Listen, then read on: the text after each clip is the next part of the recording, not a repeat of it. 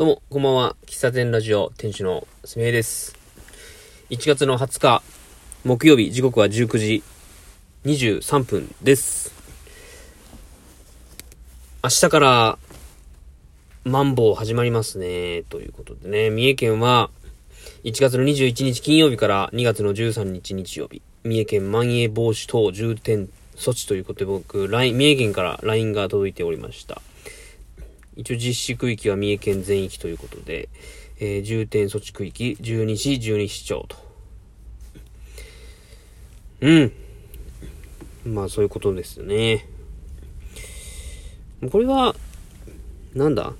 営業時間の短縮みたいなところが重点として挙げられるんですよね。きっと。8時までの営業とかね。で、人数制限とかがかかってくると思うんですけども、え土日にやる農園スタンドは、まあ、変わらず営業できるのかなとは思っております。まあ、屋外だし、うーん、まあ、来てくれるお客さんには少し、こう、誘導をするかもしれないですけども、まあ、特に変わることなくやれるかなと思います。うん。まあ、めちゃくちゃね、行列ができた時とかは、あの、ちょっと車で待機しといてくださいとか、間隔空けてくださいとか言うかもしれないですけども。うん。で今のところ天気も良さそうなんで、12、違う、1月の22、23の農園スタンドは営業できそうかなと、できるかなというふうに思っております。で、先ほど豆をね、買ってきました。仕入れてきました。えー今回もカフェ高野さんの豆を使わせてもらうということで、えー、まあ、僕の場合はブレンドとし、ブレンドをね、作ってもらって、まあ、このここの配合でお願いしますっていうのをね、いつも注文してるんですけど、もうかれこれ2年半、2年、3年ぐらいね、カフェ高野さんで豆使わせてもらってますけども、なんかふとね、思ったんですよね。あの、僕、まあ今までコーヒー、ほぼほぼコーヒーの提供のみだったですよね。で、えっ、と、今後、ちょっと違う飲み物にも挑戦というかね、違うメニューも増やしていこうかなというのを考えているんですよ。で、一つ考えているのが、紅茶ですね。その、紅、まあ、紅茶の話するとちょっと長くなるそうなるんで、やめときますが、あの、紅茶をね、僕、ほ、ほとんど紅茶僕飲まないんですけど、うんまあ、以前働いてたアルバイト先には紅茶置いてあって、紅茶の入れ方とか、まあ、提供してたんでね、わかるんですけど、まあ、どれがどんな味かってなんとなくわかりますね。お店で取り扱ってたのは、えっと、セイロンティーでしょ？アッサムティー。アッサムティーは紅茶のストレートの時出してたかな。で、まあ、あとレモンティーの時かな。で、えっと、あと一つ。あ、ダージリンか。ダージリン。ダー、ダージリンね。を出してたかな。あと、ロイヤルミルクティーの時に使うま、茶っ葉なんだったっけな。ちょっとど忘れした。うん。まあ、あれはあれで、あの、作ってる時はめちゃくちゃいい香りしてね、あの、美味しそうやなとか思うんやけど、いざ、喫茶店にいた時は僕あんまり紅茶頼まないんですよね。まあ、ほぼほぼコーヒーか、カフェオレかっていう感じなんですけど、まあ、あのーカフェオレが、カフェオレじゃない、カフェインが飲めないっていうところで、まあ、一つ代替品というかね、代わりになるものを考えたときに、まあ真っ先に浮かんだのが紅茶なんですけど、で、それをまあ提供する、しようかなって考えて、えーまず、ちょっと何をしたらいいかなと思ったんですけど、まあ、とりあえずスーパーに売ってる紅茶買ってみようと思って、スーパーに行ったんですよ。で、あ以前知り合いのところからね、和紅茶を買ってたんで、まあ和紅茶と、スーパーで買ってる、スーパーに売ってる紅茶を買いに行ったんですね。で、まあ、スーパー行ったらね、まあまあ、ちょっとびっくりしましたね。紅茶の種類の多さに。紅茶、まあ、そもそもの話はね、紅茶とは何度かっていうのもわかんないんだけど、まあ、さっき挙げたアッサムティー、えー、えーと、ダージリンだ、えー、なんだらって、そういうセイロンティーだとかそういうのが、まあ、紅茶。まあ、いわゆるお茶っ葉、茶っ葉のことなの。茶っ葉を発酵させたものなんですかね。で、えっ、と、スーパーに行ったら、なんだ、アップルティーとかね、レモングラスとかね、あとは、なんと、ピーチアップルとかね。めちゃくちゃ多いんすよ。ビビった。ちょっと安易に手出しつけちゃいかんやろっていう、ちょっとびっくりしましたね。で、スーパーにあるのをまあ見て、その時買っていくつかね。もうそれはもうストレートだけ買いましたよ。知ってる銘柄だけ。もうあの、なんか、フルーツの香りのするやつとかは買わなかったけど、で、翌日、休日にね、近くの無印良品に行ったわけですよ。そしたら無印良品もやばかったね。ね。で、ティーバッグで飲めるやつもあるし、お茶っ葉をこう、ティースプーンで入れて、えお湯で、まあ、こすというかね。で、そういうやり方もあるんだけど、ちょっとビビったね。うん。まあ、いずれね、そう出すとは思うんだけど、まあその時に、まあ紅茶、まあ例えば紅茶ですよ。紅茶を、まあ、提供するってなった時に、うーん、なんだ、紅茶って、まあ市販されてるものもあれば、えー、今はベースとかストアーズとか調べたら、あの、お茶農家さんとかが売ってるわけじゃないですか。で、それを買って、で、それを、お店で出すっていう方法もあるかなと思うんやけど、思っ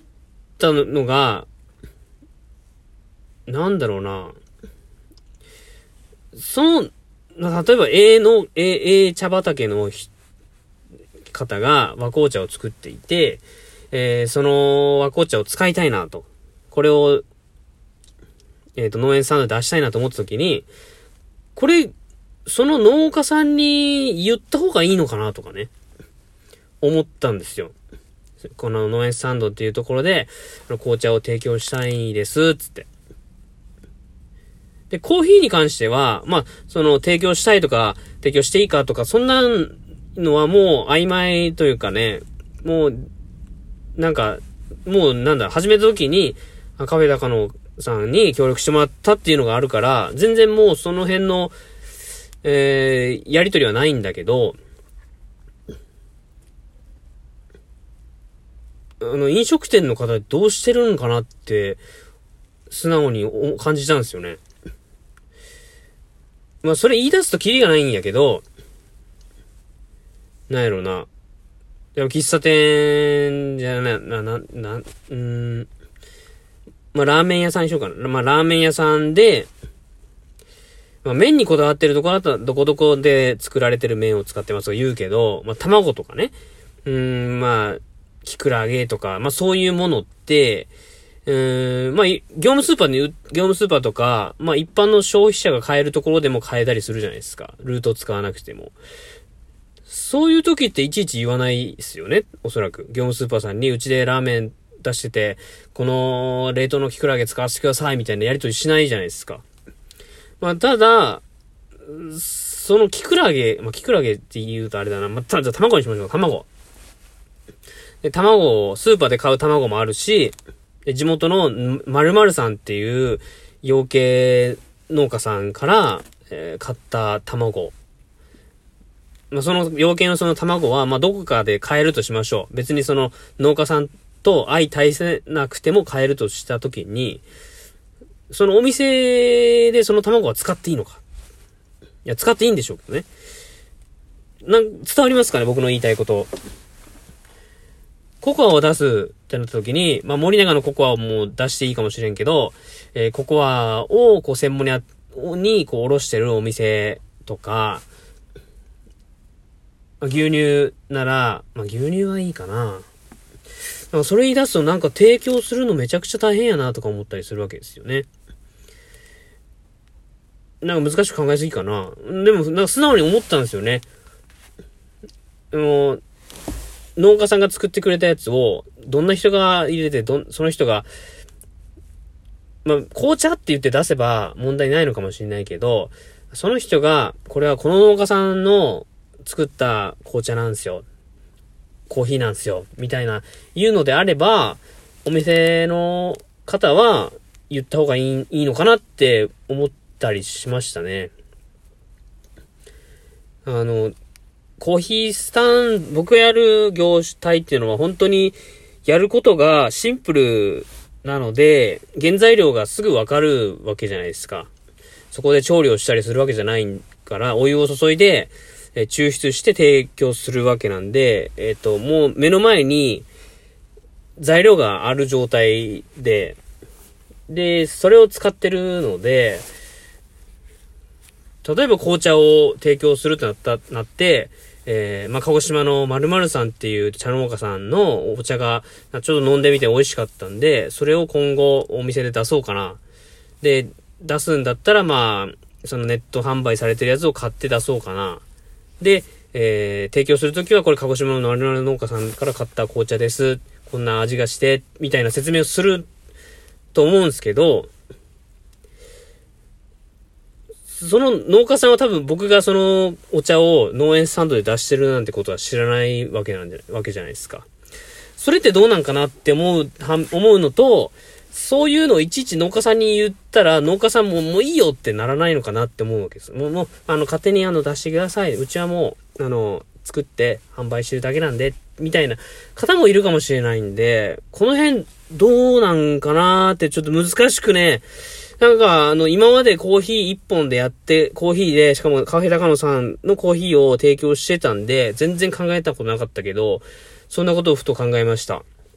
なんか、あの、僕の話を聞いて、ちょっとこの辺わかんないなとか、えー、なんかご意見、あの、ちょっとアドバイスなどあれば、コメントいただけると嬉しいです。はい。じゃあ今日はこの辺で終わりたいと思います。最後までお聴きいただきありがとうございました。1月20日の喫茶店ラジオでした。また次回お会いしましょう。バイバイ